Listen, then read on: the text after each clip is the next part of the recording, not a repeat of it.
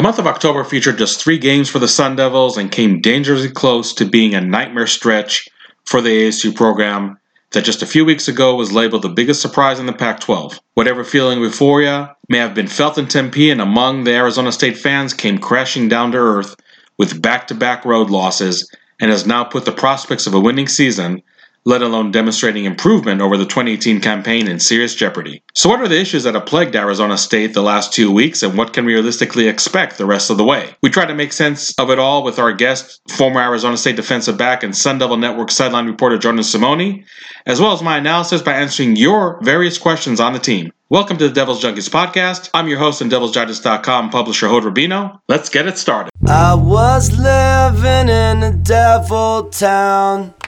Didn't know it was a devil town. Oh Lord, it really brings me down about the devil town. We have a very special guest in the Devil's Junkies podcast to review what took place against UCLA in the Rose Bowl last Saturday, and really what's been taking place in these back-to-back losses by the Sun Devils. Uh, Jordan Simone, uh, Jordan, how you doing? I am great. Thank you for having me on this podcast. So, from your unique advantage point of being the sideline reporter for the Sun Devil Network uh, during Arizona State football broadcast, I definitely wanted to get your perspective on uh, what's been uh, going on the last couple weeks here. And as you know, uh, as the old saying goes, things are rarely as good or as bad as they seem. So, when you apply that to Arizona State, do you think that maybe this team was not as dominant as that five and one record at the time suggested, and do you believe that things are certainly better than some may think with the current five and three mark and a two game losing streak? Yeah, I think that this team is is the dominant team that we've seen all year. I think uh, against Utah, they went up against the best defense in the conference, coupled with the worst weather that they've played in, um, and it's not even close this year. So I think those two factors uh, can can uh, you know tribute to the the Utah loss. Um, and then the, the, UCLA loss is is really the first time that they've shown their youth. Now in the Utah game, there were some bad penalties uh, that that you know you look at and go, man, that's just that's just not the type of team that we have been accustomed to seeing under Herm Edwards. And then in the UCLA game, um, you know, they just they just came out flat. They weren't ready to play. Um, you know, as a former player, I am allowed uh, access into pretty much anywhere I want to be, and I'm I'm very thankful to Herm for that. Um, so I, I don't I don't like to say too much of you know what goes down in the locker room or what I what I see. Sure. But you could just you could just tell that there was a sense, and Herm will tell you this when when they when they for whatever reason when they were going out of the field, there just wasn't an energy about them uh, for the UCLA game, and and it happens, man. I remember being a part of some games where you just the team just feels flat. There's no energy. Um, you know, we went up to or- Corvallis, Oregon in 2014, and it was that same type of feel, just like oh man, what is going on? Why does it? Why? Where's the energy? Why don't we feel it? And it's hard to pull yourself out of that once you get into that slump. Um, and I've, I've heard, I, I felt it when I was at Washington State before, and I know other teams and players have felt like that. So it's really tough to get out of. Do I think that this team can be dominant? Absolutely. But I think that there's, um, you know, when you play 28 freshmen, there's bound to be some signs of immaturity and um, and stupid penalties and mistakes and blown coverages. That's that is going to happen um, with each young player that you play. Uh, so if you have a couple freshmen start, that they say that's how many games you'll lose mm-hmm. is the amount of freshmen that you start. I've heard that before, and sometimes it holds true. But with this coaching staff, it just feels different. So I, I think that I think that ASU fans need to pump the brakes on on starting to say, oh well, is this team as really as good as they, as we thought? Yes, they are. They just have growing pains because they're young. Mm-hmm. So before we get to the nuts and bolts of what happened in the Rose Bowl last Saturday, let's talk about that lack of discipline. The 12 penalties against Utah, the nine against UCLA, six of, them, six of those penalties in the first half alone. Are you surprised by this seemingly uncharacteristic behavior? Or again, do you think maybe this is something that was kind of simmering for a little while and just kind of coming to a boil, so to speak, the last couple of weeks? You know, I think I think you look at a couple different things. Uh, Herm is a player's coach. Um, he has standards. If you don't meet them, you won't play. I think that I think they're going to look at the tape this week and say, if this if these mistakes keep happening, you will not play because they need to address the penalties because um, because some of them are bad. Kicking the football after the play, just stupid penalties. Eno throwing the football at a UCLA player um, out of pure frustration. You know, he's an older guy. He, he's got to figure that out, and you can't let your emotions get the, be- uh, the best of you in these big games. And every game is a big game down the stretch now. Uh, another thing uh, that I'll talk about is um, the Pac 12 officiating was flat out terrible in that game. I mean, if you look at the, I think in the first half there was seven penalties against ASU and zero against UCLA, mm-hmm. and a lot of them, a lot of them were were really really bad calls. Um, but people people want to blame the refs for the loss, and you can't. I mean, Eno fumbles on the first drive um, when they were moving the football and getting comfortable, and Jayden made some uh, good passes, and then the fumble kills him. It completely flips momentum onto UCLA side. Now ASU gets a turnover, um, and you start to feel like, all right, maybe momentum's back on their side. But it's it's you know people want to look to somebody to blame for for the game, and it was really um, the defense not being able to stop the run. Uh, UCLA had ran the ball for you know three games in a row of 200 yards plus, mm-hmm. and when they did that, they won. And they did it against ASU. They looked like the most dominant run team in all of the Pac-12. Um, so they they were gashing them through their defense, you know, big holes and things that they need to correct. So as much as the refs did miss a lot of calls that could change, that could have changed the game, um, there's there's other things that you you got to look at. If I'm the defensive coordinator or or Herm, and say we can't control what the refs are going to say. We have to correct what we can and control what we can control. So, someone someone that did play defensive back uh, for the Sun Devils, I wanted to pick your brain a little and ask you. I mean, what are some of the deficiencies that really stand out to you the last two weeks? Even though the Utah and UCLA offenses, I would say, are, are quite different than each other, but the bottom line is, and maybe more the UCLA game than the Utah game, but there were some drives that that offense on the other side of the ball of Arizona State is absolutely having its way with the Sun Devils. Are there any common themes you've seen in the last two weeks that are really troublesome? Yeah, I mean, you, you just have to stop the run. When you stop the run, that that helps everything. I think the defensive backs have played well.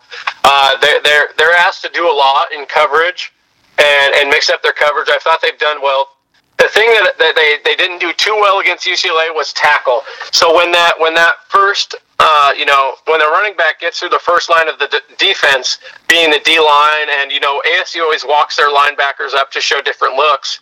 Um, but but UCLA, you got to give them credit. They did a great job of of uh, turning the defensive line and creating lanes up into the second level.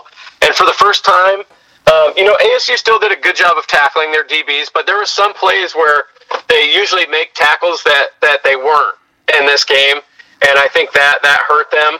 Um, and then just the immaturity, they're they're yelling at each other on the sideline, um, and, and that's not a winning football team. That's not a winning attitude. A winning team comes together in times when when they feel like they're making mistakes and understands that if we make a couple corrections, we'll be just fine. They don't start pointing fingers and turning at each other. And that's just a sign of immaturity. Again, you've got to have guys that are leading that step up and say, hey, hey, hey, come together. We got this. Let's focus. Everybody just do your job. We're going to be just fine. Instead of saying, bro, that's on you. You got to fix this or that. Um, no, it's it's it's time for everybody to look in the mirror and say, all right, I'm gonna I'm gonna help this defense right now by doing my job better. Um, whether that's playing corner and locking down or playing safety and coming up and making tackles. So they, they like I said before, they've got some stuff they got to fix on tape. I'm not worried. I'm not worried one bit because of this coaching staff and the experience they have in um, in losing games and, and responding. So I think they're going to get these guys right. This this uh, this bye week will be good for them to to get a lot of corrections and really figure out um, how they can help their young their young team. So, with honesty, Jordan, when this team was five and one and things are just humming along, and you know maybe some wins were not as pretty, but who cares? You know, it goes in the right column of the ledger. But did you see any warning signs prior to the last two games that just came to fruition in a very adverse way? Obviously. Uh, that's a good question. I I really don't have a great answer to that question. Mm-hmm. I mean, I think you've seen you've seen signs of the defense getting you know kind of hit against Washington State. They let up a lot of points, um, but they always responded and gave the offense a chance. Um, like I said, against Utah, their their their defense was just on the field so long, and um, they still they still had a bunch of turnovers and and responded. Um, but at the end of the day, the offense has got to help you know help them get off the field and get some rest. Um, so I, I would say I haven't seen any signs that would show, especially what their performance last week looked like, or this this weekend, last weekend against UCLA. Um, I did not I did not see that coming. I thought for sure that they'd come out and play more disciplined after after being after losing. But I think this team likes to be the underdog, and they always play better when they're the underdog. When they're favored and supposed to win, they come out and just expect the other team to lay down. When that's not the case, and that's not the Pac-12. Any team in the Pac-12 can beat any team. I wouldn't be surprised if uh, Oregon came down to ASU and ASU beat them like easily. I would not be surprised because that's the type of team they are. They're going to play their best when they're playing the best, and that's not the that's not what Herm wants, but it's what he's got right now. And um, I think that's you know better than just having a team that that goes you know four and eight or whatever. So even though ASU lost back-to-back games to Utah and UCLA, there's no doubt in anybody's mind that the Utah defense was much more challenging than the UCLA one. Having said that, are you surprised that it took that long for the ASU offense to get going against the UCLA defense? That even though they were on a little of a roll coming into this game, they really were giving up points by the bushel. Yeah, I mean, it's frustrating for fans to, to, to, to have a team that's up and down like this, but that's what you got when you have younger players that are still, you know, trying to figure it out. You got younger guys on offensive line, and you know, Eno obviously has had some had some troubles last game. But yeah, I, I just think it's it's tough, man. You gotta you gotta be ready to play each and every week, and um, you know you gotta have older guys that take command and lead the team. And you know, Cohl Cabral's got to be at the forefront of that in leading, and I think he does a good job. Um, but especially when you're struggling, hey, just keep going, boys. Just keep going. Keep your head down. Everybody keep working. Keep doing your job. We're going to get it right. And they showed signs of, of big plays. And, um, you know, the fumbles hurt you. Fumbles kill uh, momentum and drives. And, and it just trying to get Jayden into a rhythm again. And I think at some point you got to look at the play calling and say, all right, what what is going wrong here? And I think Herm and Marvin Lewis uh, are, are seriously looking at that and saying, how can we help our offense? What can we do to help them? How can we make this more uh, simplistic to, to get our quarterback comfortable early? And I think in the first drive of the UCLA game, it looked good. Jayden steps up, throws an out route, um, and starts completing uh, some some easy passes to get him going. And um, you know, just when you have turnovers, it just kills your drive and it, it kills the rhythm of the of the offensive flow. You know, everybody has their own theory whether a bye week does or doesn't come at a good time, and I always contended that it really depends on how you perform in that first game coming off a bye week. But in your experience, when you have such a demoralizing loss like Arizona State had against UCLA, and again a second consecutive defeat at that, is it better really just to take a step back and have that one week hiatus to get get away from it to some extent? Or is it more advantageous to just hit the field next Saturday and implement all the corrections you've been working on all week as quickly as possible? Well, I think a bye week's always beneficial just from a, a, a chance to give your body a rest. Um, now, does it suck to lose and then have to sit around for a week? Yeah, absolutely. Um, but I think this this coaching staff is going to do a great job of, of getting these guys in the right mindset and giving them time to, to relax and rest. Um, and just and, and move on. You know, really uh, another week. Uh, they'll get to watch USC. Uh, I don't think USC has a bye this week weekend, um, so they'll so they'll get to watch them. Um, and get their minds, you know, focused on something else, and, and be able to have a chance to relax and maybe see their families.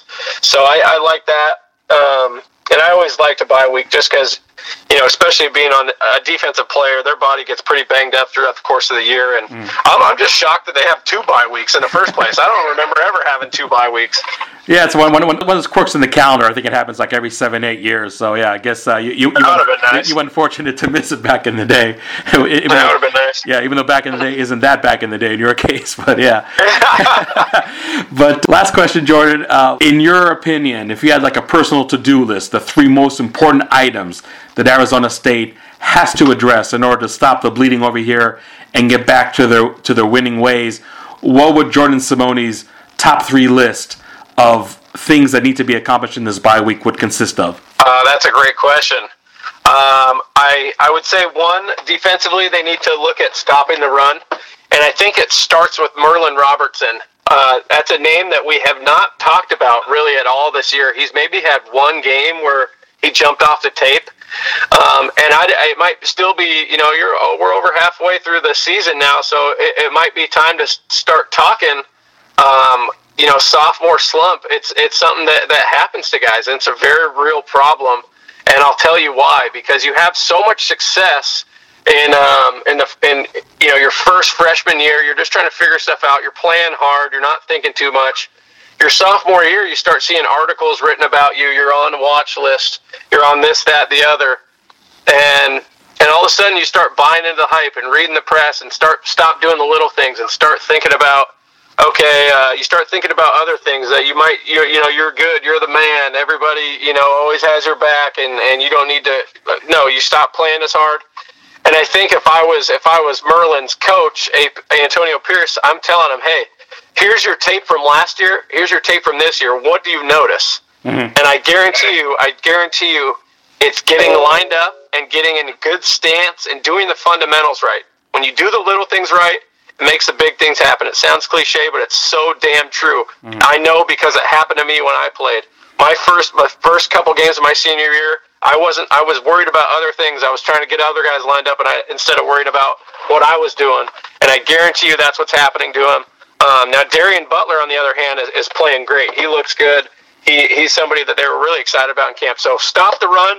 Number two, let's get some play calling that is uh, gets Jayden going um, early and, and run the football. Run the run the ball and, and let Cohl Cabral be the leader in that. And and that'll always travel. You know, if you can stop the run and run the football, you're always going to play well and always travel. You always hear Herm say that. And then number three, I don't know if I have a number three. I think I'll just stick with two. If they can do those th- two, two, two things right, um, they're going to be okay. Number three, maybe will just be I need to report on the sidelines better. well, qu- qu- quality over quantity. That, that that always works. Hey, exactly. Hey, Jordan. Th- thank you so much for your time. Uh, again, with with your unique perspective, I mean, as close as you are to the team, uh, it's really great to get your insight about what's going uh, well, what's not going well for Arizona State, and what to fix for, for the future. Thank you so much for joining the Devils Junkies podcast. Definitely look forward to having you in the future. I appreciate you, Hoden. And I'll just say that the future is very, very bright for this team. I think ASU fans want, want it's so easy in our world right now to, to want right now, want the Rose Bowl right now, but give this team a couple years and they're going to be really, really impressive. So just stay on the Herm train. it's all it's all going to be good. It's going to be okay.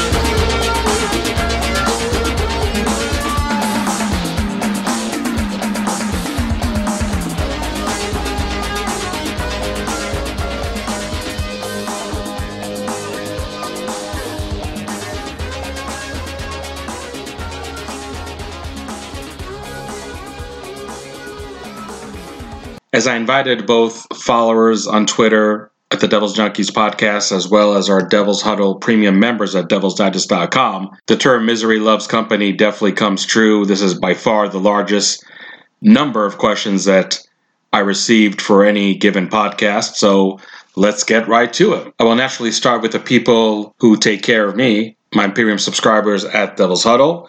And Sun Devil Rob submitted several questions, but let's start with the first one. Maybe it's me, but does it seem almost all the criticism online by Sun Devil fans are focused on solely the coaches rather than the players not executing?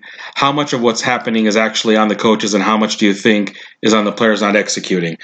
Well, I definitely think it takes two to tango. If you had immaculate preparation, which may be unattainable no matter who the coaching staff is, then there's no reason why the players cannot execute well. But mental mistakes obviously occur on each and every game. Sometimes you just get beat by a better athlete or just an athlete that executed at a higher level than you did. But I think that maybe I would put the onus a little more on the coaches just because this team is young. I mean, if you have a seasoned veteran team, four or five year seniors up and down the roster, I'm not saying the coach's role is diminished, but your expectation level for those veteran players is higher. And when those players don't have the benefit of experience, then it's really incumbent on the coaches to prepare those players as much as they can to execute at a high level and have those coaches put their players in the best position to make impact plays given their inexperience, given the fact that they may be facing players who are more experienced, which, by the way, I think probably applied more against a team like Utah, which definitely has upperclassmen at a much higher percentage of the roster compared to a team like UCLA.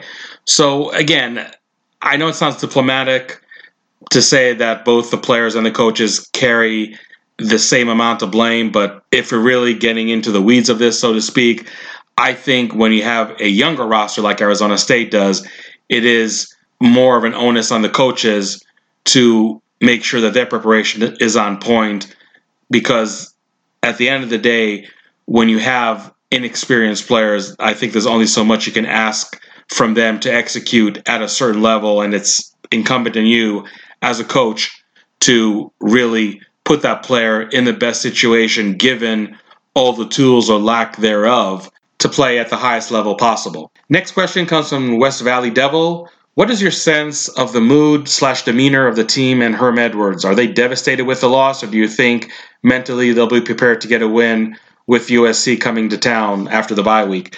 Well, that's really the $64,000 question. I think it's a question that you may not get a straight and honest answer right now.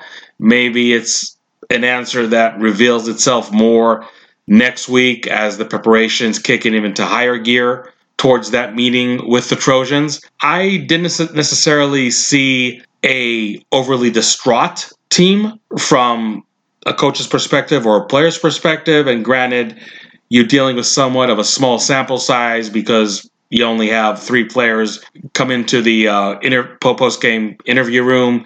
Herm Edwards and two coordinators came there as well. Uh, they definitely seemed disappointed, but to say that they're absolutely distraught or besides themselves, I think would definitely be mischaracterizing their demeanor right after that loss to UCLA. So it's really going to be interesting to see if having that attitude is or is not conducive for future success. I know sometimes fans, and I wouldn't even call overcritical fans, but just fans in general, want to see players flip over tables and punch walls, what have you, to show how frustrating and how disgusted they are with their performance. But is that conducive for a better showing the next week? I'm not necessarily sure. And I think as coaches, you really have to be even keel after wins as much as you are after losses. And Herm Edwards has said on many occasions he prides himself on being on being that way. Uh, I think that some of the coaches may do a better job than others being uh, cool, calm, and collected after a win as much as they are after a loss. So uh, it's hard to say really if the mood that we saw immediately after the game was overly distraught or maybe more joyous than we expected it to be. That, that's a really hard question to answer. And like I said, maybe gauging the temperature of the team next week would provide somewhat of a more educated answer on this specific question. Uh, going back to uh, Sun Devil Rob, uh, what are, are, my opinions on offensive coordinator Rob Likens' play calling? Uh, I don't know, but it seems like we almost always play better as the game progresses. Hence, Likens must adapting and responding. usually uh, well enough so we get better in most games? Does he does he feel that uh, the fans are being fair to the criticism levied at offensive coordinator Rob Likens? I, I think it's fair to say that in a game like UCLA, and there probably some other games earlier in the year too, that the offense did get off to a slow start, maybe taking a little too long to feel out the opponent's defense, eh, what have you. And, uh, and that's something that definitely hindered Arizona State. And there were some instances where they were able to get away with that. There were some instances where it definitely cost them. And I think UCLA is a prime example of that when you score only 10 points throughout uh, three quarters and have to wait uh, until the fourth quarter to score 22 points, which is obviously an impressive feat, but the epitome of too little, too late. And look, sometimes when you have a quicker start by the offense, that not, that's not necessarily a recipe for a victory. If you remember the Colorado game, uh, it really was a true shootout in the first half, but the second half, both teams scored just 10 points. So that was an example of maybe the offense really figuring everything out right out of the gates, but in the second half could not adjust to the scheme changes that the Buffalo defense threw at them. So again, slow start, fast start doesn't always necessarily translate into a guaranteed win or guaranteed loss, but uh, that was definitely an issue against UCLA. I felt, and I mentioned this in a lot of my post game narrative, that this was a defense that Arizona State really needed to unleash unleash on, especially in the passing game, and that simply did not even come close to fruition throughout the first three quarters. And this was a contest where the defense that has been doing a great job carrying the offense's jockstrap, the entire team on their back for the first half of the season, really had a extremely tough outing and was not able to stop the bleeding until much later in the game. And that's where the offense really had to make sure that they were answering every UCLA blow with a blow of their own. And that didn't happen. So, in terms of the play calling, this is stuff that I mentioned before. I just felt that there wasn't a lot, a lot of complexity in the passing game. Now, is that being over overcautious, over conservative with a true freshman quarterback like Jayden Daniels? Sure, I'm sure that plays into that grand scheme of things and the approach that Rob Likens and the coaching staff took towards this game. But I also feel that when you had such a poor passing defense on the other side of the ball, you really needed to take advantage of it. And it is disappointing that Arizona State was not able to do that. So the slow start, like I said, doesn't always mean this game is going to end up in the loss column, but that definitely was the case against UCLA. Another question from uh, Sun Devil Rob: What what's your opinion on where the defensive line and offensive line will be next year? If we're, if for ASU is going to be serious Pac-12 contenders in 2020, isn't this really the real litmus test between the real contenders and the pretenders for the Pac-12 championship game? Absolutely, there's no doubt in my mind that if you don't have stout offensive and defensive lines, it makes it near impossible to achieve a lofty goal like a division championship, let, let alone anything else beyond that. It's going to be a case where you're still going to have pretty young lines on both sides of the ball. Uh, offensive line, we all know Arizona State is losing six seniors, at least on paper. Uh, we can see if maybe there's some kind of appeal process with seniors Cade Cote and Zach Robertson. I wouldn't be holding my breath, especially when it when it comes to Robertson, but you never know. So this is definitely going to be an offensive line in 2020 that's going to be dominated by underclassmen. How much of a factor can that play? Does this unit take a major step back due to that inexperience factor? That remains to be seen.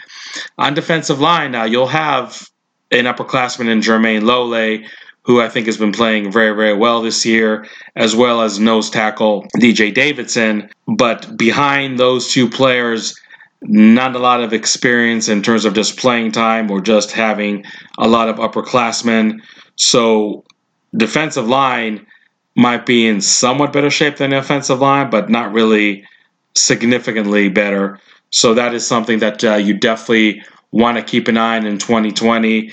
I think a lot of people do agree that 2021, where a lot of these young pups on both sides of the ball for the Sun Devils are going to be upperclassmen, that's when this team is going to truly break out. It's kind of weird to sit here on October 28th 2019 already talking about the 2020 season being an absolute wash and that the inexperience is really going to plague the Sun Devils and just frame it as a guaranteed outcome. It's it's really hard to say. I think just like this team with a lot of freshmen in the beginning of the year was able to surprise a lot of people. There's no reason to think that a team that is going to have a lot of sophomores and upper and underclassmen in general is really going to falter just because they are underclassmen, because they are freshmen or sophomores. So experience won't be on the side of the offensive and defensive line, especially when it comes to the offensive line. But I don't feel that is necessarily a prelude to a struggling season because a lot of these underclassmen, by the time 2020 rolls by, are going to have a lot of experience under their belt. So maybe they won't be your quote unquote typical underclassmen because of that experience factor. So that may be an aspect that ultimately could be less significant than a lot of us think that it may be. Next question comes from Santan Devil. Do you think Chase Lucas and Jack Jones are going to be drafted in the 2020 NFL draft if they declare early? Or do you see them actually making a 53 man roster or practice squad by virtue of being an undrafted free agent? I think that both Lucas and Jones have a decent chance of being drafted in day three of the draft. I think Chase Lucas, despite having just 32 tackles through eight games, has definitely played much better than 2018, really resembling more of his play in, in, in 2017. So I, I definitely been impressed with the way he has played. Definitely tackling better. Has three tackles for loss, uh, something that is pretty uh, uncommon, I would say, for for a cornerback. No matter what kind of defensive scheme you're playing in. So that definitely has been uh, impressive to see. Uh, Jack Jones has 11 pass breakups, by far leading the team, and actually the rest of his teammates only have six. So he definitely has uh, proven to be quite uh, the ball hawk. I know there's some games where he got picked on quite a bit but we find out later that he wasn't always receiving the help that he was supposed to receive from other safeties. So I definitely think that he's having a pretty good year in his own right. When it comes to leaving early for the NFL draft, it's not only about what kind of draft grade you are or are not getting from NFL front offices. Sometimes you just have personal circumstances that dictate that early entry into the NFL draft, and I think that's definitely the case with both players. So I know it might be frustrating for fans to see those two players possibly enter the 2020 draft and then end up getting drafted even in the sixth or seventh and last round, maybe even being free agents.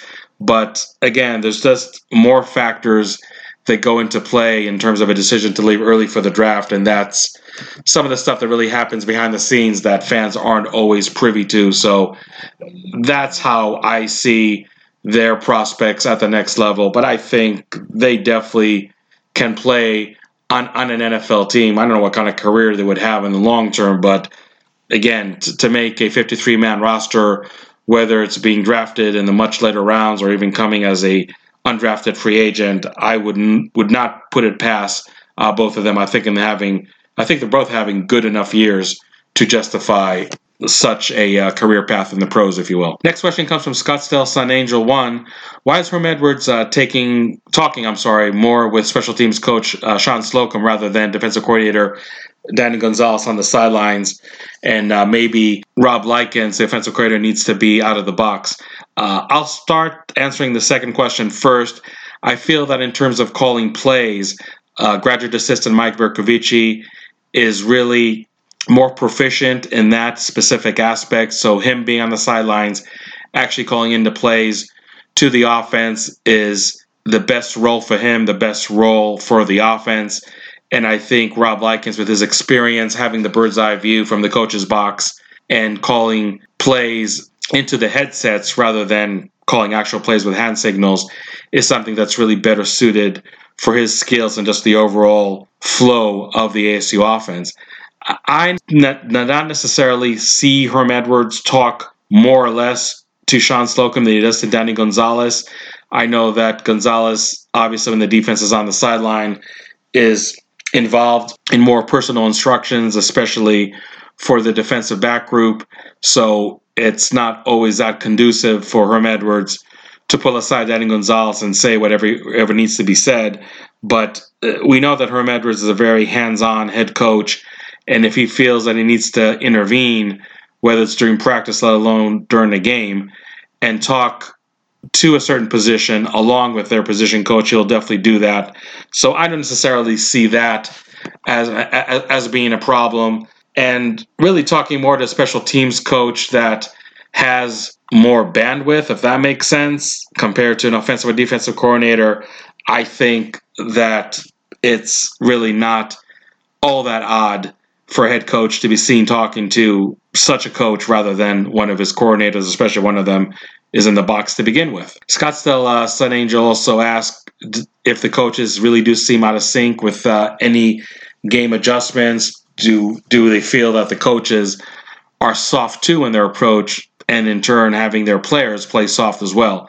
Uh, if I'm going to answer the second question first, I don't think that defensive coordinator Danny Gonzales is a soft coach at all. He is very, very hard on his players. He demonstrated that from day one, ever since he arrived in Tempe. So I don't think that if the defense is playing soft, it's because their coordinator's personality is rubbing off of them. Not at all.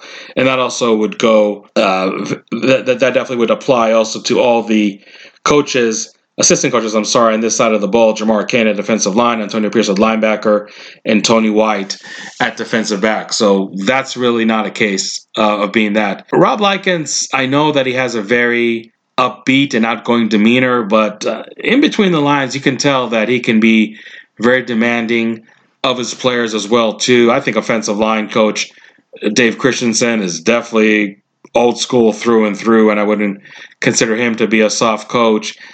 I mean, maybe the other coaches on this side of the ball, I wouldn't say soft as far as an accurate description, but maybe not as hard as their counterparts on defense. I guess to some extent that may be true, but I feel that playing soft isn't, again, always a reflection of the coach, but sometimes it's just you being inexperienced and not just having the benefit of the doubt of the been there, done that factor and when you are hesitant to play a certain way, execute a certain role, that by default would make you soft. So I think that's really what you're seeing right now with uh, the players, and maybe it's more noticeable on the offensive side than the defensive side, but I think there's really enough blame to pass around in terms of the uh, softness effect of this team. In terms of in game adjustments, uh, I talked about it earlier. Sure, sometimes you don't want to wait until halftime to make adjustments. You'd like to see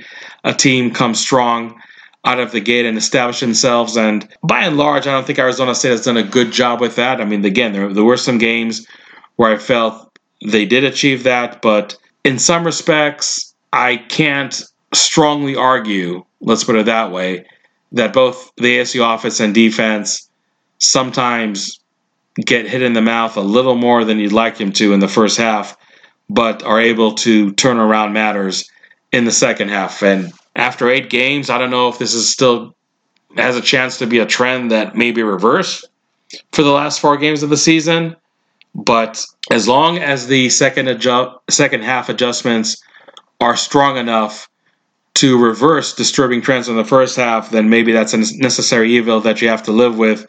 But obviously in the two back-to-back losses to Utah and UCLA, whatever was said at the halftime speech certainly did not result in a much better performance in the second half. Uh, granted, the defense and the offense, for that matter, did have their moments in the fourth quarter in those two losses, but I don't mean to sound like a broken record, but a lot of that improved play was way too little, way too late, and that is probably one of the frustrations with this team right now that even if they have positive conducive for success adjustments at halftime that there have been some cases where it just takes a little longer than you'd like to to implement those uh, the fact that UCLA was able to score two touchdowns in the third quarter. I thought that was a really big backbreaker because the defense did play better in the fourth quarter, shut shut out the Bruins, but that elevated play had to take place in the third quarter, at least to give the offense a chance to win the game or maybe sending into overtime. And when they were down 42 to 10, the game was essentially over right there, right then. And whatever adjustments needed to take place and be reflective in the third quarter simply did not happen. Next question comes from somebody that I like to consider a friend, but uh, he likes to consider himself as a foe. Big E Sun Devil. Does it suck to suck so much? Well, Big E, all I got to say is I know you're a lawyer, but you better lawyer up because that defamation lawsuit is coming your way. All jokes aside, uh, it wasn't a fun Saturday, if that's what you're trying to get at. So I will acknowledge that. Next question comes from Doxy Devil. Is ASU really hoping to become the solid Stanford model, which is really the NFL model the Pac 12, playing fundamental, fundamental offense, steady but not flashy, playing rugged defense, and just trying to wear people out? If that's the goal, I get it. That being said, the pinball Pac 12, unless you can dominate on both lines of scrimmage, you better average 35 plus points per game.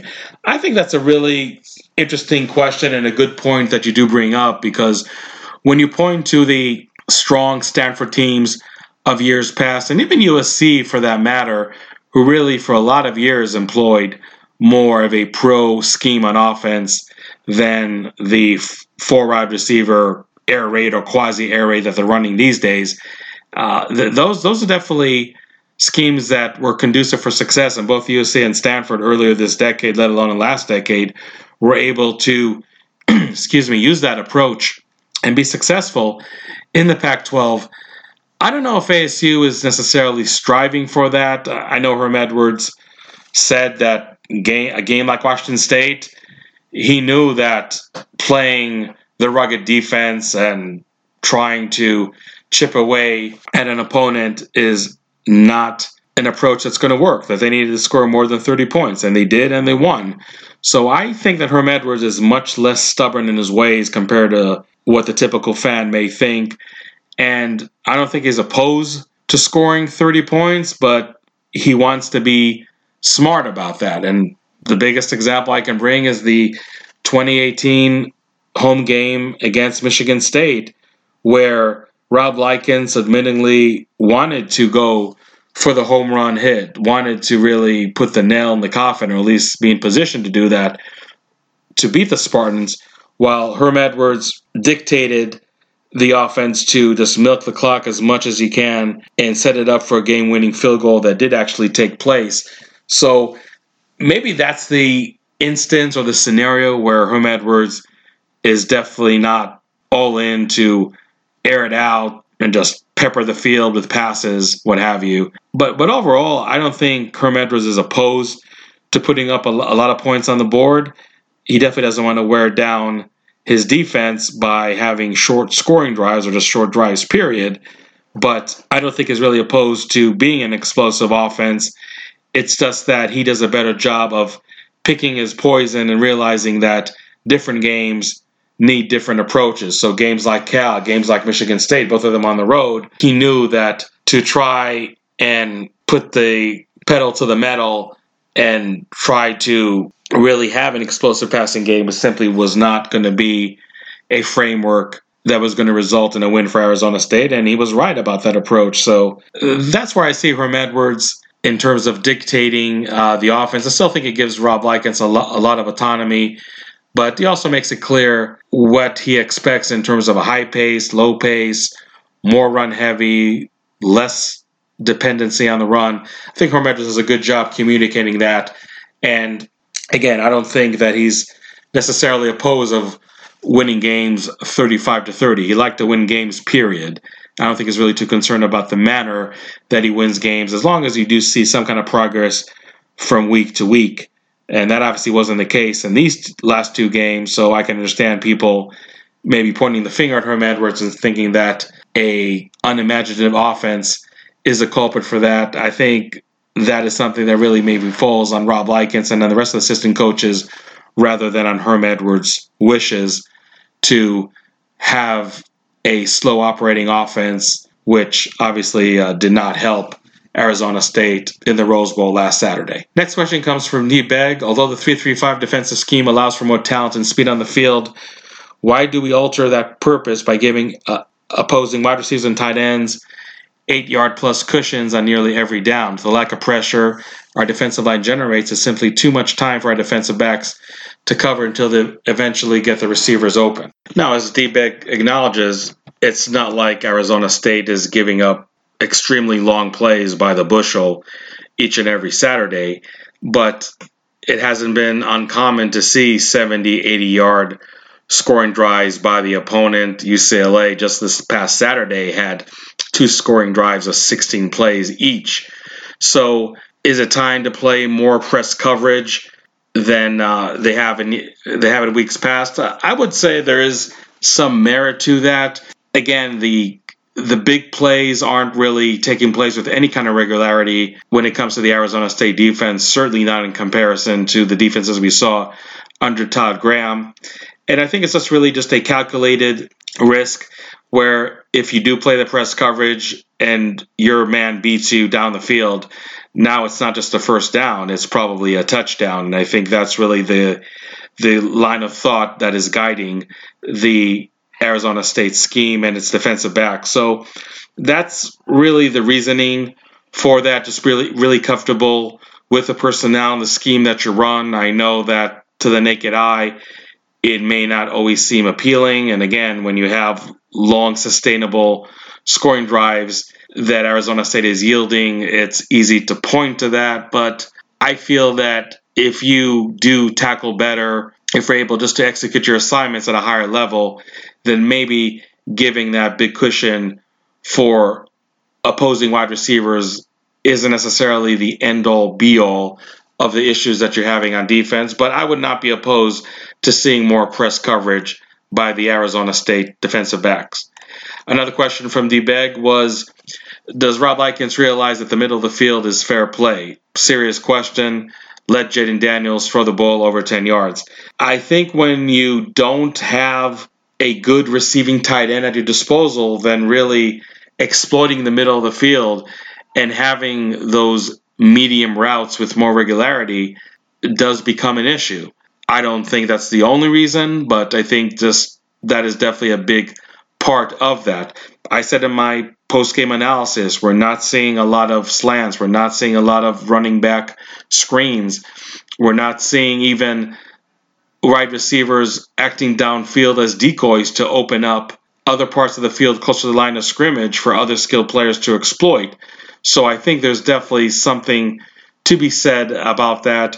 And at this point, it's not something that you showed on film. So if you can really present that to opponents in the weeks to come, I think you may just be able to catch them by surprise, showcasing an aspect of your offense that you really haven't showcased in weeks past you'd like to think that having a bye week allows you more time to work on different and new approaches, and maybe that's one approach we might just see from the offense against USC and the three games following it. Another question from Sun Devil Rob. What position changes do you see coming in the last four games? Any, prob- any probable red shirts going to contribute in the last four games? I think at this point, there's no rabbit in the hat in terms of the ASU roster that the coaches can just yank out of their hat and put them out there and make them be an immediate impact player. When you already played 8 out of 12 regular season games, you are what you are. I just don't see having players that have rarely contributed, if at all, up to that point, have an absolutely blazing hot November, if you will, and really play much above expectations. So I I think that if you're holding hope for that, that definitely might be a false hope. You're really going to have to depend on the players that at one time helped Arizona State reach the five and one mark. Now these are the same players that need to finish strong for the Sun Devils. So I don't see anybody who has rarely played up until now really have a chance to be an immediate impact player, somebody who can significantly be a difference maker in the last four games of the regular season. Next question comes from NV Sun Devil. Does Marvin Lewis, the consultant on the staff, the former Cincinnati Bengals head coach, is he somebody who coaches the coaches, or is he basically Herm Edwards' personal advisor? Uh, only asking because I've never seen him speak with anyone else aside from Herm Edwards. And look, we don't know everything that does take place behind the scenes, and I'm sure Marvin Lewis, uh, at minimal minimum, does talk to ASU's offensive and defensive coordinators, and maybe even some of the assistant coaches to boot. But when you're in that position, as you mentioned, to coach the coaches, you're definitely having a role where you have to interact with a lot of coaches aside from the head coach himself.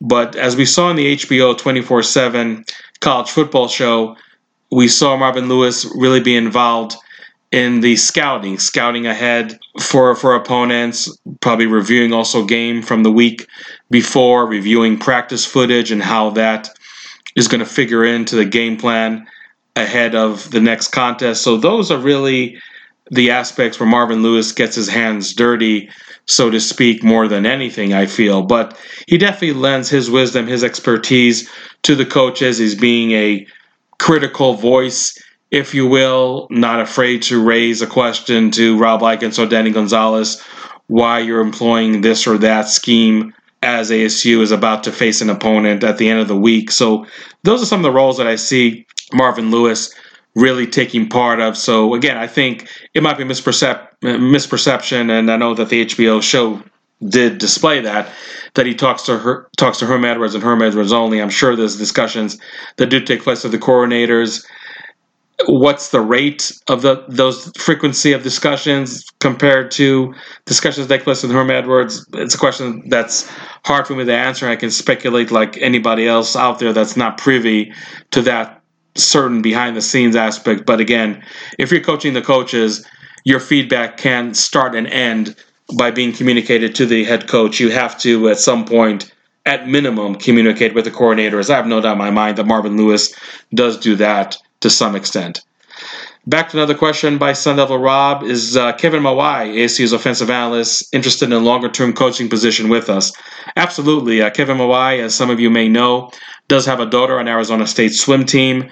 That's what really drew him, along with, with his obvious personal relationship with Herm Edwards, to be a member of the Arizona State coaching staff. And yes, I think he'd love to be an offensive line coach at Arizona State. And there's definitely a plan in place, and maybe that's not using the most appropriate term, but there's an understanding, if you will, that the current offensive line coach, Dave Christensen, is not going to be a long term coach on staff. He definitely wants to retire at Arizona State and and he's a coach that I'm sure he would admit himself is probably not going to be coaching at Arizona State or anyone else in four or five years. So Arizona State is, is going to have to entice Kevin Mawae enough to stay on the staff as an offensive analyst, a role that uh, you have a lot of limitations that are placed by you by the NCAA. You can't coach players one on one. You can't engage in off-campus recruiting activities unless Dave Christensen is not out there recruiting himself. So I'm sure there's some frustrations that do come with the position of offensive analyst such as Kevin Mawae. But I think also there's something to be said for Kevin Mawae to really develop his coaching techniques, his coaching approach. And I think Dave Christensen, being the wily veteran that that he is, is a great person for Kevin Mawae to learn from. I definitely think there's be, there'll be some schools that would love to pursue a fresh inductee to the Pro Football Hall of Fame, such as Kevin Mawae. So Arizona State definitely has a challenge on its hands to retain Mawae, who definitely t- comes across as a very strong family man. And as long as his daughter is still a member of the ASU swim team, I don't know if he's really itching to leave the Valley of the Sun. Once his daughter becomes a senior, which I think would be in a couple years, if I'm not mistaken, maybe then he would be more apt to pick up and leave and coach and live somewhere else. But maybe by then also Dave Christensen has retired and Kevin Mawae is the next offensive line coach for the Sun Devils. I could see that scenario happening, not etching it in stone, but I think it's more likely than not of a scenario unfolding if Arizona State realizes that this is the only way to retain somebody like Kevin Mawae. Looky here, none other than Jedi ASU with a question of his own. And I think the first question that he's asked on the Devil's Junkies podcast since I started to host it. So thank you, my friend.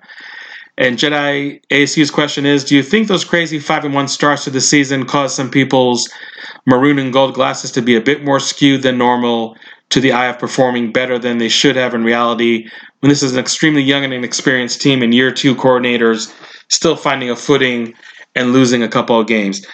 I think there's something to be said about that. Uh, maybe there's there was some smoke and mirrors element to Arizona State's fast five and one start, and coordinators, like you said, only in their second year at Arizona State. Somebody like Danny Gonzales, who is being a defensive coordinator for the first time, having play calling duties. There's still some newness to it, if you will, and maybe wasn't a factor early on in the season and now really coming to unfortunate fruition. Yes, I think there is something to be said about that. It's really, again, more the youth of the team. And I know fans may be sick and tired of hearing about that, but when you look at the larger impact players on these roster, they are underclassmen, whether they're freshmen, whether they're sophomores. Even a player like Evan Fields, who, yes, is a junior, but in terms of the actual games that he started or played in general, I mean, they're definitely resembling more of a freshman or a sophomore at best. So I think that a lot of the players have been learning as they go along, and there is a vicious learning curve that's associated with that. And again, to your point, Jedi, when you talk about coordinators that are only in their second year on the job at Arizona State, there is some learning curve in that aspect as well that needs to take place. So I think all of that really uh, does come into play when when the team does struggle. It's not that the coaches forgot to coach and the players forgot to play. It's that you have the youth aspect, the inexperienced aspect that for one reason or another you were able to disguise, be successful despite that. And when you play a very tough team like Utah and a resurgent team like UCLA, you're just no longer able to mask or be able to negate those uh, circumstances. So I think there's there's uh, something to be said about that, and your points are well taken. You're also uh, another question by Jedi. It says, if I recall correctly, Rob Likens was kept as a favorite to the team in the spirit of consistency. If Likens were to be replaced, that would be Arizona State's fifth offensive coordinator in a six year window. And yes, you are correct in terms of the uh, timeline over here. And Ray Anderson really, I don't want to say forced Herm Edwards' hands, but really and genuinely wanted to keep as much consistency on offense after he replaced the entire defensive staff. And I think it's important to have some kind of continuity from an old staff to a new staff when there's a change at head coach. So I think it definitely was a good intention by by Ray Anderson to really keep things as smooth as possible from an offensive standpoint. Even in 2018, things did not, did not always go smooth smooth on that side of the ball. 2019 is is more of the same. So uh, I, you're absolutely correct about the reasoning to that uh, of that, and I think at the end of the day, everybody's going to be judged by the results of their body of work, whether you're whether you're a coordinator, whether you're an assistant coach, and we will see at the end of 2019 uh, what kind of uh, decisions Herm Edwards is or is not making when it comes to his staff. The next question comes from Sparky BMXer 13. What's the rule of stepping out of bounds and coming back and making a catch? And if you recall, that was a play that happened in the UCLA game where on the third down, the UCLA wide receiver did step on step out of bounds and was the first person after he stepped out of bounds to touch the ball, let alone catch it for a first down. And the reason we know why he stepped out of bounds is wasn't only the TV replay, but just the fact that the the side judge did take off his hat and throw it on the ground, which is the clear sign of a player being out of bounds. So you're absolutely right. In terms of the spirit of the rule, uh, this is why this was ruled an illegal catch just because the UCLA player did step out of bounds right before he caught the ball and was the first person to touch the ball that was thrown by the UCLA quarterback. So it definitely was frustrating to see the review review booth reverse that call. I'm sure that that definitely falls under the another, another controversial call that did go against Arizona State. I don't think the referees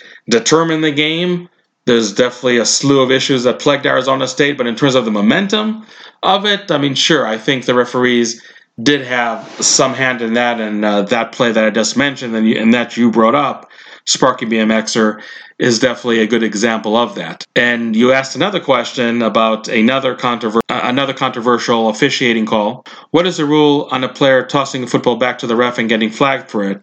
Well, here's the thing: if Eno Benjamin after he rushed to the one yard line, if he just kept the ball there after the whistle blew the play dead, we're not sitting here and talking about whether Eno Benjamin softly or strongly tossed the ball back to the ref. But when you throw the ball at the ref, even though it's unintentional, and the ball unintentionally does hit his chest, I think the referee, as a knee jerk reaction, felt compelled to throw the flag at Eno Benjamin, who I don't think is a dirty player by any means. So when we talk about those bam bam plays where players cannot help themselves and commit a transaction, a transgression, I'm sorry, that's almost what happened with Eno Benjamin. I don't think he intended at all to throw the ball at the ref, even if he was frustrated by the offensive line's inability to block well for him and and really prevent him from scoring a touchdown, at least on that specific play.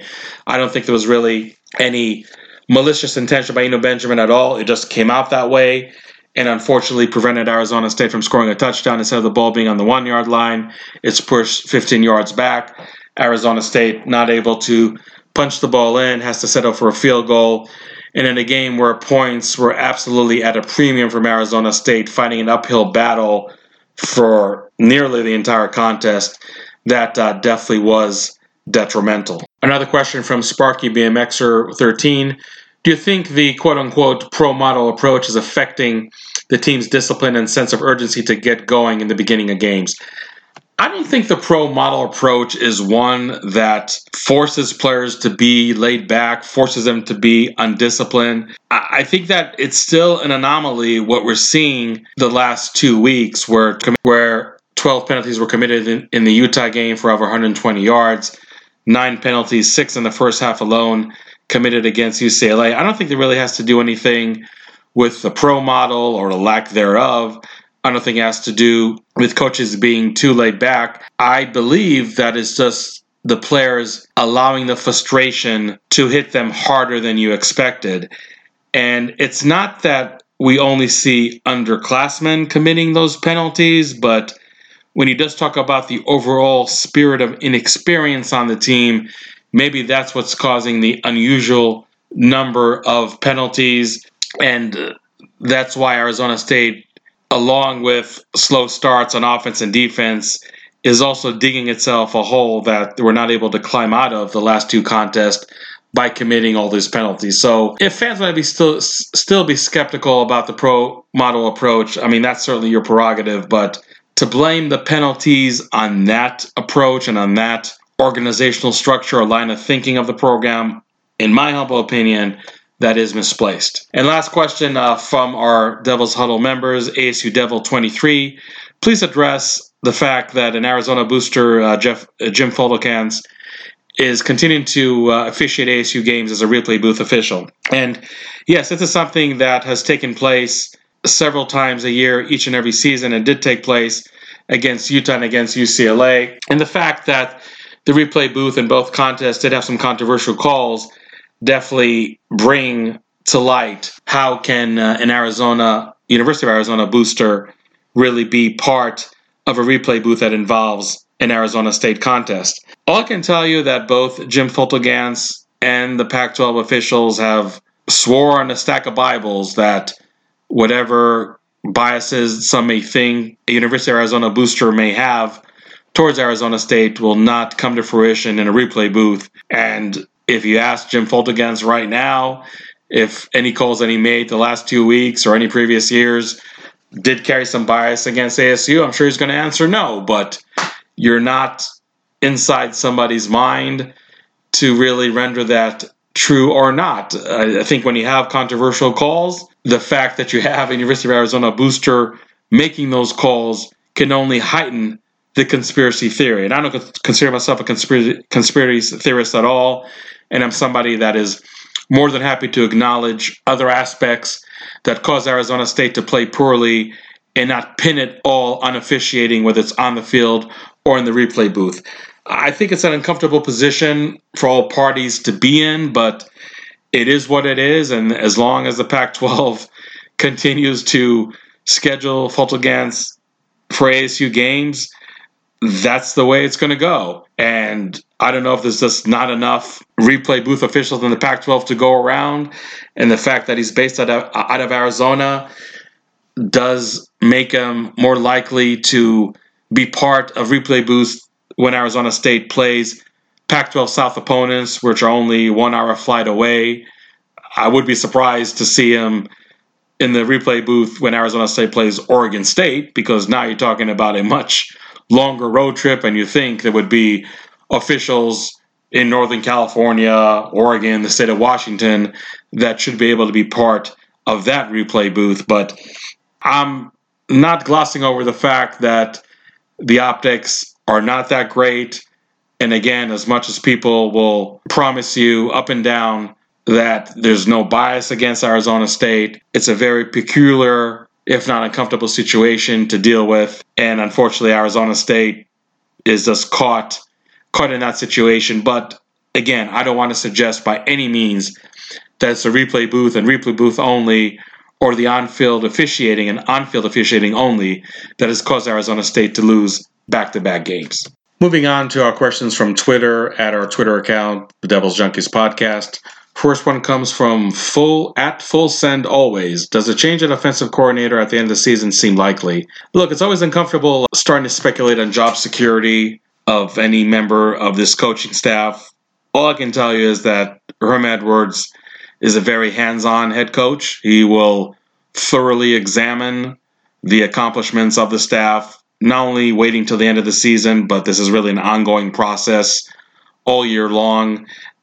I can't get into the mind of Herm Edwards to speculate what he will or not do concerning one staff member or another, but I think the only constant aspect of college football is that you consistently see change, whether it's attrition of players and whether it's different assistant coaches moving on for one reason or another. So I can guarantee you that the 2020 coaching staff will not be exactly the same as the 2019. Who exactly is going to move, when, and why, that remains to be seen, and I'll just leave it at that. Next question comes from MC Sun Devil. Does Daniel Ngata, who's a four star all purpose back and an ASU prospect, delaying his decision to December, good or bad for Arizona State? I think that anytime you have a prospect that is highly sought after delaying his decision can only help him just to think things through and without getting into too many details i think the fact that daniel Ngata is making a decision in december rather than october could help arizona state not saying it's a guarantee but in the grand scheme of things could help the sun devils we'll see what happens it's just about two months away from now a lot can happen between now and then the next question comes from at proud devil alum why doesn't ASU go, go under center more? Wouldn't that aid in play action over an RPO run pass option shotgun? Well, I mean, you're right. The uh, RPO scheme is almost exclusively ran uh, uh, under shotgun, and that doesn't seem as that conducive for play action, but nonetheless, that really has become a staple of so many college football offenses. I think that with an offensive line right now with two true freshmen starting, not always being that sound and blocking, being in shotgun formation, no matter what play you're going to run out of shotgun, giving Jayden Daniels more time to make a decision is probably the prudent way to go rather than putting him under center having really a seven step drop more often than not if you're going to run during that formation. So I think that it's really a classic example of adapting your scheme to the personnel. So I don't think that aside from short yardage situations, you'll see Jayden Daniels really go under center. We did see him quite a bit do it against UCLA, and Arizona State really had a hard time with those uh, third and one, fourth and one situations. So going under center is definitely not a guarantee for a conversion of a third or a fourth down. But again, I just feel it's adapting scheme to personnel, but really Arizona State running play action from a shotgun formation rather than under center is definitely not the exception. It really is the rule across college football these days. Next uh, question comes from Devil Devilology. Hope I'm pronouncing this right. Why not run is simply the question. I guess you're talking about why hasn't Arizona State run the ball more? I think against Utah, they did a better job in that in the second half. But as I mentioned in my post game analysis following that contest, Arizona State definitely should have run Eno Benjamin much more than he did against Utah. He only had 15 carries, which were pretty much evenly distributed between the first half and the second half. And even though Utah plays the run very well. I thought, Eno, Benjamin, all things considered, did have a pretty good performance, more in the second half than he did in the first. So even though Arizona State was down two touchdowns literally the entire game, I thought that ASU should have run the ball much more than they did in the second half against Utah. Against UCLA, as much as this defense has been unimpressive for the most part, one thing that they do pretty well is stop the run. So on the one hand, I wasn't shocked that Eno Benjamin was having as many difficulties as he was experiencing running the ball. Nonetheless, it's still disappointing. I just feel that physicality, really both from the offensive and defensive line for the Sun Devils, was a huge issue all night long in the Rose Bowl. So I think Arizona State tried to run the ball, but they were really stonewalled time and time again against UCLA. I mean, Jayden Daniels did a much better job running the ball than Eno Benjamin did, but the running game really never really never developed for Arizona State all night long, and definitely was a significant factor in coming up short in that game. Next question comes from at Who Dat Devil. How do you correct the soft mentality of a team? Should Aashari Crosswell play another game this year? Well, the soft mentality of the team I kind of addressed earlier in a different question. I don't think it's really a matter of coaches being so laid back that the players feel that they can be soft and not really toughen and harden when they take to the field. It's really more of a youth slash inexperience factor when you're more thinking than just going out there and playing that definitely results in softer rather than tougher play and that's what Arizona state is experiencing right now. You would hope that in the laundry list of things to fix over the bye week, that's one aspect that's addressed and thoroughly addressed. So I'm curious to see how the toughness factor against USC coming off the bye week compares to games like Utah and especially like UCLA. So again, I just think it's not so much the coach's style of instruction that is causing the soft play. I think it's just really the inexperienced lack of confidence factor that is contributing to that shortcoming. In terms of Aashari Crosswell, look, I mean, definitely there has been some undisciplined play from the sophomore safety last week against UCLA and the week before against Utah. I don't mean to belabor the point over here, but it's something you kind of need to live with, but definitely still correct when it comes to a sophomore player, even somebody like Crosswell who has played quite a bit of games for a second year player. But I wouldn't bench him for the entire year or play him sparingly for the last four games. Just really use his experiences, as painful as they may be, these last these last two contests as a learning tool that can hopefully help him come out much stronger the last four games and really fix the mental lapses that he's having recently. So the last four games, he can finish the regular season on a much stronger note. Next question comes from RDL Harden. Please speak to the goal of competitive consistency the last two games. Well, I'm sure that the competitive consistency is said in jest because that is the factor that ASU Athletic Director Ray Anderson brought up when he decided to make the coaching change to fire Todd Graham and bring on Herm Edwards. Granted, the competitive consistency definitely has not been there the last two games, but I would also venture to guess that when ASU was sporting a 5 and 1 mark that you did not bring up that aspect or really, I would say, deficiency of the team. So, look, it's just one of those things where when things go bad, it's uh, really easy, I think, to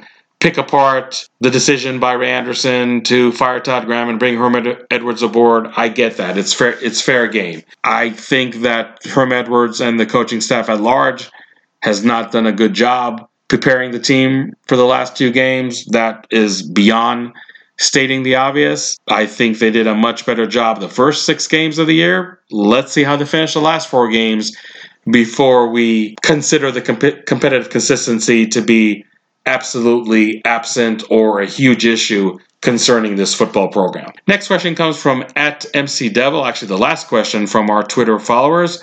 Do you think Herm Edwards' laid back demeanor is giving players more license to commit personal fouls? I think that youth frustration, learning curve, and sometimes just unfortunate bang bang plays. like I hate to be so simplistic when I bring up that term, but sometimes it really does come down to that. I think all those factors collectively have caused ASU to have what is it, 21 penalties in the last two games very uncharacteristic. ASU was the least penalized team going into the Utah game. I, be- I, believe on average they committed only five penalties per contest. So I don't think Herm Edwards' demeanor was more stringent those first six games than it was in the last two contests. So I don't think that the laid back demeanor has caused Arizona State to be much more undisciplined. I think it's just been a perfect storm of all the factors that I mentioned earlier that really caused the abnormal large number of penalties. Very curious to see, like everyone else, how they come out and address that issue when they play USC, when they have so many challenging contests in the month of November. But if they can't fix it the last four games of the season, then the prospects of Arizona State having a winning record, showing any kind of improvement over 2018 in terms of win number of wins, is definitely going to be a dim prospect. There's no doubt about that the high number of penalties has been so egregious the last two games that this has to be, if not the number one item on the issues that need, be, need to be corrected during the bye week, definitely in the top three, top five. And again, I'd like to give the coaches the benefit of the doubt that they can fix this the rest of the way. But if they can't, then Arizona State is definitely going to be in a whale of trouble because you can't go in and commit double digit or near double digit penalties each and every Saturday and still expect to uh, put the game in the win column. Mama Mavis, oh, mama, they try my patience. Is gone, who is left to save us? We mourn, I'm praying for my neighbors. They say the devil's at work and is calling favors. You say I'm dangerous, I speak for the nameless. I fly with the vultures, I be with them bangers. If change don't come, then the change won't come. If the bands make them dance, then the rain gon' come. Am I passing to the light? Looking into your eyes, all the world is out of your head.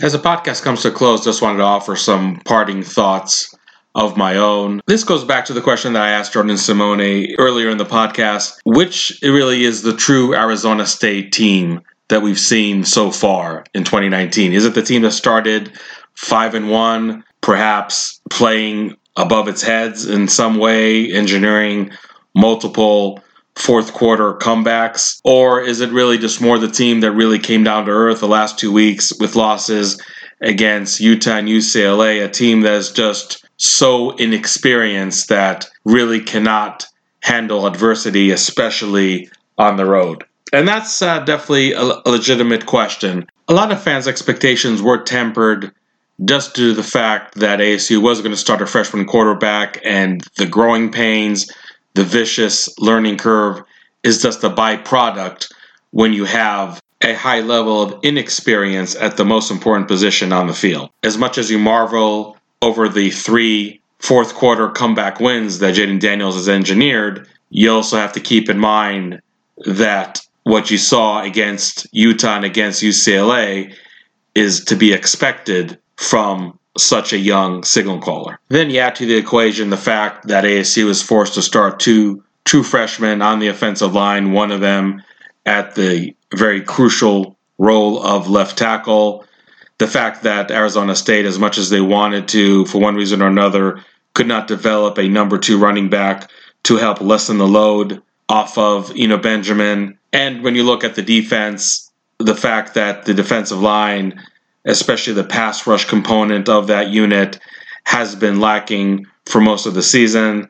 Now, suddenly, the last two weeks, you're having multiple personal fouls committed by players on this side of the ball, absolutely killing your chances of getting off the field in a hurry and putting more pressure on an offense which, as mentioned earlier, has its own issues to contend with as it is. Then you add into the mix having a field goal kicker that cannot consistently convert field goal attempts from 40 yards and beyond, a punter who started the season on absolute fire and has since then had some very average games and really directional punting, which was very much needed in a lot of the games this year, has been close to being non existent. Kickoffs, also an issue, having a much lower rate of touchbacks just because of the overall leg strength of the ASU kickers. So you really have a perfect storm of a lot of elements that maybe should have handicapped the Sun Devils more than they really actually did in reality. And Arizona State, despite all those deficiencies, is still sitting here at five and three. Sure, not ranked in the top 25 anymore, and probably won't return to those rankings this year.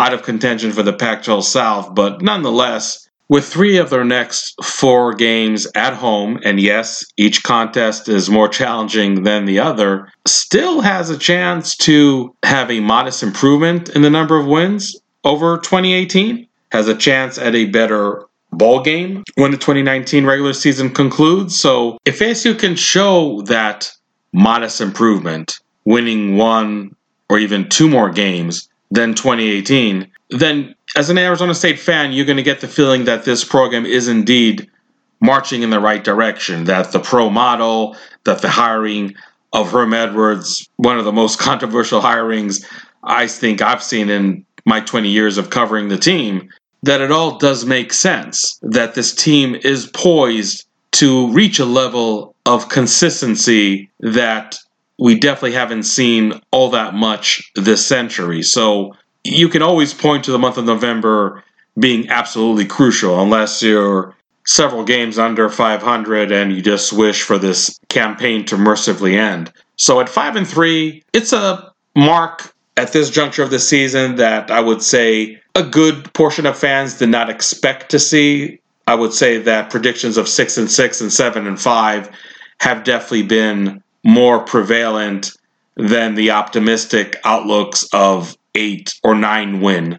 On the upswing of a season that's been maybe not a complete roller coaster, but uh, definitely had some peaks and valleys along the way. Will this be a November to be remembered for Arizona State? Time will tell. Just because we did not expect a high rate of success in the month of September does not mean that Arizona State cannot recapture that mojo that they had just last month and translate it to the field again, playing so many games at home, you like to think that at the end of the day, that may count for something. Now, obviously, we need to see a lot of progress in a lot of different areas, all detailed earlier in this podcast. And it may be impossible for Arizona State to hit a bullseye on each and every deficiency that needs to be significantly improved. But nonetheless, if they can successfully address the majority of the shortcomings of the issues that are plaguing them right now, then this season does have a chance to end on a positive, if not surprising manner. So it's anyone's guess how strong Arizona State is going to finish their 2019 campaign. But one thing you can definitely rest assured of is that myself and my dedicated staff at devilsdigest.com will bring you all the finest coverage of this team, even during the bye week, let alone in the last four weeks of the season. If you like uh, what you heard uh, from me today, there's uh, much more waiting for you in the Devil's Huddle, our premium message board at devilsdigest.com. If you're not a subscriber already, I would encourage you to sign up not only for the coverage of the last four games of the regular season for Arizona State, but the next two months should be very busy recruiting wise. As you may or may not know, the early period signing day, which really is going to encompass the vast majority of the 2020 signees of the recruiting class, uh, is December 18th. So we're less than two months away. There's going to be a flurry of activity in that regard. And as a premium subscriber, you're not going to miss one bit of news when it comes to building for the future for this Arizona State program. So, thanks again for Jordan Simone for being our guest at the Devil's Junkies Past podcast. Thank you so much for all your questions that you submitted for this week's episode. And thanks for tuning in. And until next time, enjoy the rest of the week. And our next podcast will feature a preview of the USC game on November 9th. I was living in a devil town. Didn't know it was a devil town. Oh Lord, it really brings me down about the devil town.